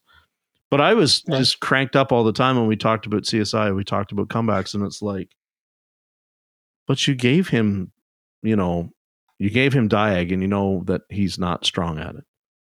So I would have worked, you know, seven in the morning until seven at night, six days a week, if they'd have just fed me that steady diet of it because I could do it. I liked doing it. It made me money. And I did it right and it didn't come back. But no, you want to give him some. Most of it comes back. Right? Now we're all getting in shit as a team. Like that that stuff. So when I when I I can relate with what you're saying where you want all the work, you're going to become an asshole. because I've been in the ex- exact same place, you know? With some context, I mean, Yeah. we're talking about directly directly dictating what I can bring home to my family. hmm you know and i'm not going to let some somebody else get in the way of that. Not the parts guy. Yes. not anybody. Yeah. you know? So do you really want me on flat rate? I don't think anybody wants me on flat rate because i'm taking those cars. And do you want me do you want me to spend all this time on diag? No we're charging we're charging for a Mm. lot for diag a lot. You know we're charging what we need to charge. Oh one hour oh one hour diag charge? Menu pricing? No. No. Get that out of here. Mhm. if that's what you're gonna do then don't give me diag. That's how i turn that's what i turn into and Yeah. i don't like it. I don't like it. So i rather i much rather be on on on my salary Yeah. and be content with that Yeah. but growing in proficiency and, and technologically and staying up with uh, training and the and and where where this industry is going you know the hydrogen engines coming around Mhm. we got to stay on top of that. But if i'm if i'm on flat rate what do i care about electric cars? What do i care about this and that? I'm caring i care about the gravy jobs and i care about bringing home as much as i can at whatever it takes you know? And I'm, i know some shop owners are probably like well that's what i want. No you don't. No you don't. You're gonna have everybody choking each other. Yeah. At the end of the day there's uh, oh but well my my not at my shop my shop has a family atmosphere. Well you know what man? You're talking about directly cutting someone's pay Yeah. based on production and nothing else. We're not talking about technical proficiency. We're not talking about i know somebody's going to argue oh well technical proficiency will result in production and this and that but there's so much more that goes into production than just one thing or, or just efficiency and just this and that uh, There's so much it takes billing, a lot of billing goes into production. Proficiency is how yeah. smart you are, how well you do the job. Production, yeah workflow. Yeah, Yeah. production is billing, i would right? yeah. I would be getting on everything like oh well i have to walk all the way over there to get this special tool. I have to do this. I have to go push a car in i'm not getting paid for that. You want me to be on flat rate? You want me to be producing? Then i'm going to be producing. So you know i'd rather do what i'm doing now and anybody ask me for help i'll help. Mhm. you know I, I i get the headaches sometimes. I get some headaches of uh like i mean car wise like the i get some hero cars every now and then. And and i try my best but you put me on flat rate it's just like what incentive do i have to you know go home and study a, a system that you know i'm probably going to see one time in this year Mhm. you know for this hero car or something you know Yeah. there's just no incentive and yeah i guess that might look make that might make me come off as like well then you're just you're just motivated by money or you're just motivated by this or that look in the end of the day i got to bring home something right i got to bring home something for my family. And if I can come home and not be stressed and hug my kids and have a smile on my face, a genuine smile, without having to like tuck it all away, uh, that that means more to me than anything else. Yeah. And and I can still pay my bills and I can still get ahead in life. I'm I'm good, you know. But if you're talking about me risking myself, um, sticking my neck out, and possibly earning less, you know, because let, us be real, they're gonna add they'll add more responsibilities. I've already been through this with other flat rate shops. I would. Well, I went from producing only to like answering phones to talking to customers to this to that, and then little by little, incrementally, they just start adding more and more tasks to Mhm. dilute your production. So, yeah. because it, it's a leverage thing, right? They leverage it against you, and they're taking Yeah. advantage of your because you'd had the experience, like you'd said, from way back when of of running the front counter when you were injured. You know, they look at it and they go, Yeah. "Okay, he can do that." And you know, I've been blessed most times that like because I either was strictly like flat rate and I never had to talk to anybody, or if I worked in a shop, I was hourly, and you know, I I talked to the customer for as long as it took for them to understand and feel comfortable yeah, with what we were doing for their car. And it wasn't like I was sitting there looking at my watch going, you know, because I can remember the days at the dealership and they'd be like, their customers trying to give you the rundown on what's wrong with the car. And, and you're, you're like looking Yeah. at the watch going, hey, wrap it up, man, wrap it up. you know, I got 10 more tickets I want to look at That's- today, right? That, that- and, yeah, and people look at us sometimes and it's like, that's a shit attitude. It's not a shit attitude. It's the same attitude that the advisor has, right? It's just the advisor exactly.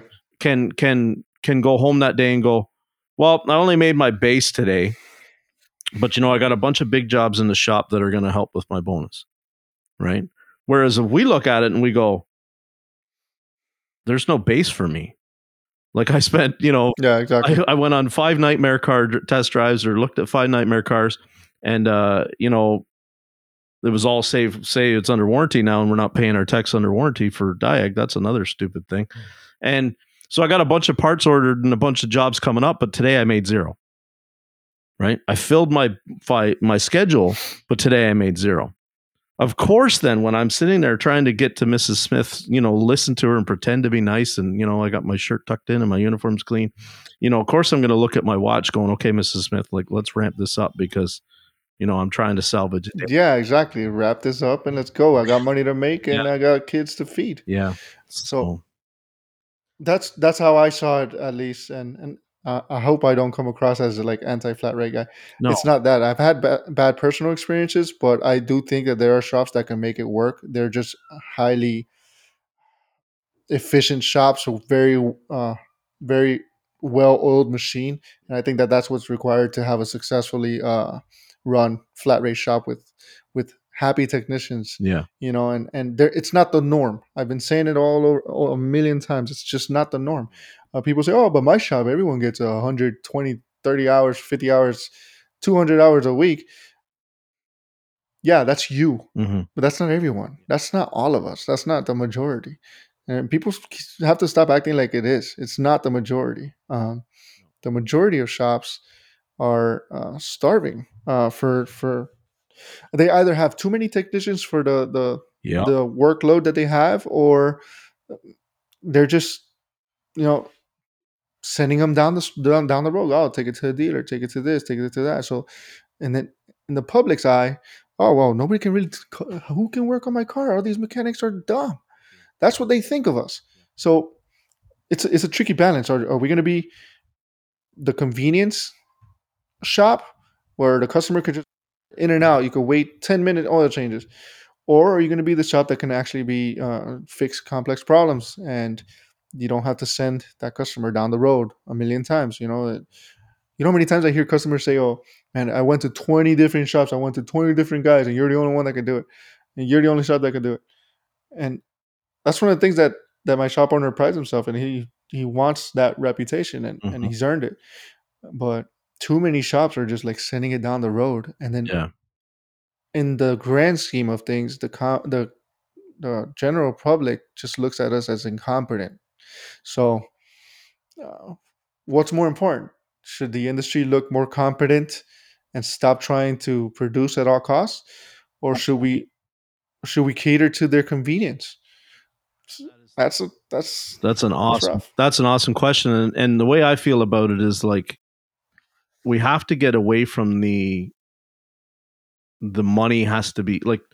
Listen, we're not in business for for feelings. We're in business to make money, right? But I mean, Right. too many times we're worried about the feelings, and it costs us money that we maybe could be investing back into the tooling or into the payroll of the people that work for us, so that they can become more competent so then we don't have so many feelings of already distrust before you know how it is like you first time customers there they've had they've got this nightmare problem you know they think you're number six of you know six shop that's looked at it that's probably they don't have a whole lot of faith in you is what i'm trying to say right. and so what I think we need to start to do is is a pick our battles. I've said that for years, right? If you don't think you're you're tooled up or have the staff to be able to get to that nightmare problem, don't take it in.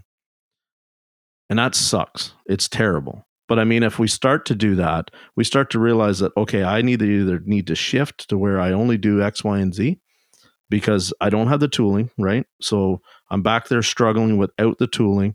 I'm or you say, okay, I'm going to solve this car no matter what, then I need to invest in tooling and I need to invest in talent. And those two things cost a lot of money. Now, if we're going to cost a whole lot of money to get to the bottom of this car or these types of cars, we need to stop thinking about feelings. I feel for that customer because they've spent money or they've been around and and we need to firstly make the job profitable so that we can get to the bottom of the problem because that's it like there's there's too many times where we're we're tackling things that we don't have the tooling for or we don't train our our staff because training's too much money but then we we tackle these cars and it's just this constant cycle of we didn't make any money on that job. Well how do we make money on the next job? Well we hope that it comes in and it's like okay i remember that. It's the exact same scenario exact same problem right? We don't have to go through all that headache. That's how a dealership works mario is because it's like the first one that you ever see and it's like it kicks your tail. And then you go all of a Mhm. sudden you go that's the same code that was caused by the same rotten splice right down here in the wiring harness and you, immediately go there first you find it you fix it problem's done all that time and wasted time you don't do it anymore that works in a dealership. Outside of the dealership environment, you may never see that kind of exact symptom again in that car again. But this is where the difference is that everybody thinks, well, I lost on this one, but we'll make it up on the next one. The next one may never come in. Right. So Yeah. in the aftermarket need to change our way of thinking to where it's like I need to invest really big in tooling and really big in payroll so that my people can be very good at getting to the problem with a process the first time accurately solving the problem out the door not okay we tried x y and z and it didn't fix it the final bullet that we fired of the cannon was what fixed the car we didn't charge her for all the other time and everything else and that's great but we didn't make any money on it we need to stop not making money right and then when we do make Yeah. Stop subsidizing repairs. Yes. Yes. And that's that's a tricky thing because it's like you don't want to be cold and callous. And I don't Right. think it is cold and callous to say I think it's it's much more respectable you know to be able to to say to somebody and I think that they should respect you if you say listen we're not your shop for that or we don't have a guy that you know I don't feel like I have the tooling that can get to the bottom of your your programming issue or your or your whatever on your on your car. But I do know a person that that is. Let me give you his number or their number and you do that. I think that is way better than some of these hero cars that we are all getting into and I'm not saying listen if you want to tackle it and you want to get to the bottom of it pride I'm not hating on you for that but we have to realize then that it's the tech that is doing it don't grill the tech about the time that it took. Don't grill the tech. Just thank the tech, pat him on the back, her, and say, "Great job, man. That is impressive. I'm I'm impressed to hell that you got to the bottom of that." And don't judge them on the time. Judge them on what they were able to do. You know, That's how we. That's how we. Yeah, I wish I wish it would be like that. And you make a, a good point. It's uh is it competition versus community? Yes. Uh, yes. We've been so busy competing with each other that we're not willing to share a number. We're not willing to share another shop's number. Um, or or the time the only time that you really would share someone else's number is if you don't want that job and that's like i said in the end of the day the public will just distrust us. Hmm and if we keep feeding them we keep conditioning them to convenience then all they want is the fastest shop possible and they're going to end up with shops that can only do nominal jobs. Not anything in depth not anything uh, profound. So we're really conditioning the customers to get used to a bunch of drive-through shops. That's i don't think that's the way to go to be honest with you. And maybe the answer is specialization i don't know. But definitely training is involved um, but Yeah, for sure. I think we just got to take a little more pride in what we do. And I'm not saying I'm perfect or anything, but I just I do think that uh, we got to step it up hmm and and think think of the big picture as well because uh, we can all benefit from having a better a better reputation as an industry. You know, and unfortunately, we we've earned ourselves a pretty bad reputation and. And it's going to take a lot of work to undo that, but it's not going to happen if we don't work together. If we keep if we keep con- if we keep competing, uh, I get it. It's business. You got to make money, right? But how much more money would you make with a public that trusts more shops that isn't such in such a hurry for everything that you cannot make a mistake? You're on the edge of perfection.